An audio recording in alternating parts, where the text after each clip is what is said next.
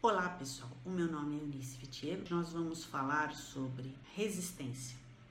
Talvez você se pergunte resistência, mas o que é que isso tem a ver com gestão? Pois é, três sintomas da resistência. É você dizer: "Ah, isso não funciona para mim". Ah, isso até funciona, mas não aqui nessa empresa. Ah, eu já tentei e não deu certo. Será mesmo? Ou você está resistindo à mudança? A única coisa certa no mundo hoje é a mudança. Tudo muda o tempo todo. Senão, você vai acabar na síndrome da Gabriela. Eu nasci assim, eu cresci assim, eu vou ser sempre assim. Talvez isso funcionasse há uns 30 anos atrás. Hoje não funciona mais.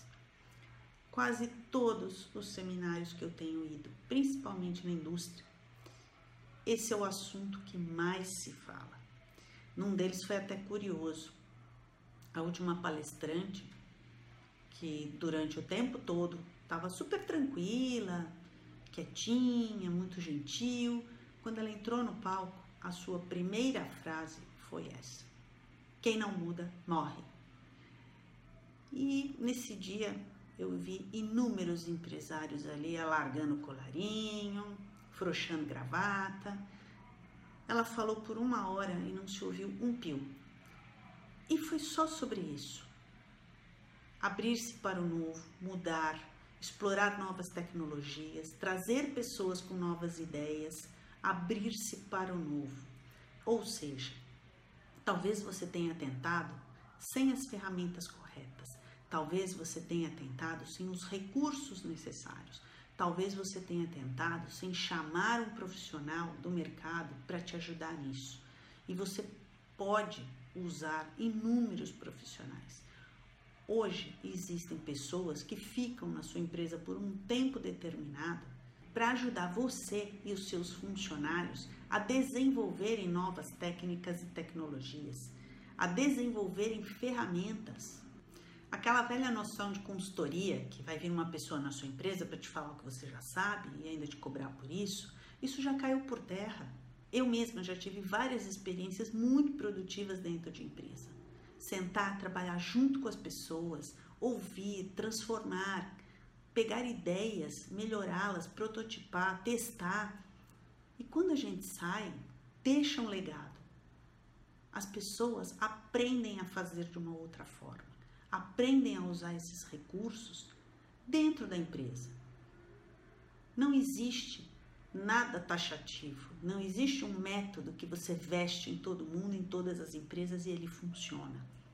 Existe um método provado e comprovado que é adaptado à sua empresa, para que dê certo para você quando você tentar, para que funcione dentro da cultura da sua empresa, ou para que você reveja essa cultura, para que você trabalhe na melhoria contínua dos seus processos.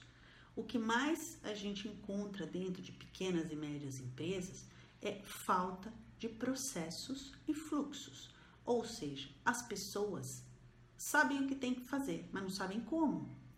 Aí quando entra um funcionário novo, quem vai treinar essa pessoa? Quem vai explicar para ela como é que as coisas são feitas? Aquele que entendeu daquele jeito que tem que ser feito. E cada um vai ter um jeito. Esse é o jeito da empresa? Esse é o jeito que você quer que a sua empresa seja? A profissionalização, ela depende de um padrão. De um padrão de qualidade, de um padrão de excelência, mas principalmente de um porquê. Por que estamos fazendo isso? Para quem estamos fazendo isso? Isso tem que ser igual para todo mundo, tem que estar na cabeça de todo mundo. Então acredite, pode dar certo para você sim.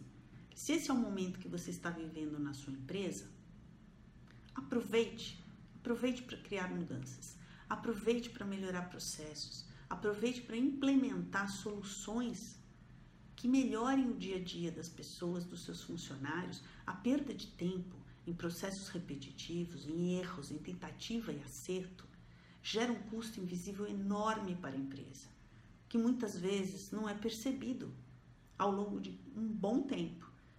E aí a empresa começa a querer cortar custo e, na verdade, corta investimento. O processo, o fluxo, técnica, ela inclusive ajuda a empresa a encontrar esses ralos que ela deve selar para evitar que ela pare de investir, que ela pare de acreditar, que ela entre nessa rotina de crise, de crise. Os empresários que estão tendo sucesso hoje em dia, eles não assistem jornal, eles ignoram a crise, eles olham para a realidade que eles querem ter. E a realidade deles é o sucesso. É o sucesso, é o crescimento, é o desenvolvimento, é criar um padrão, é criar uma marca que as pessoas acreditam. Não é produto. É algo que você possa acreditar. Muito obrigada e até a próxima.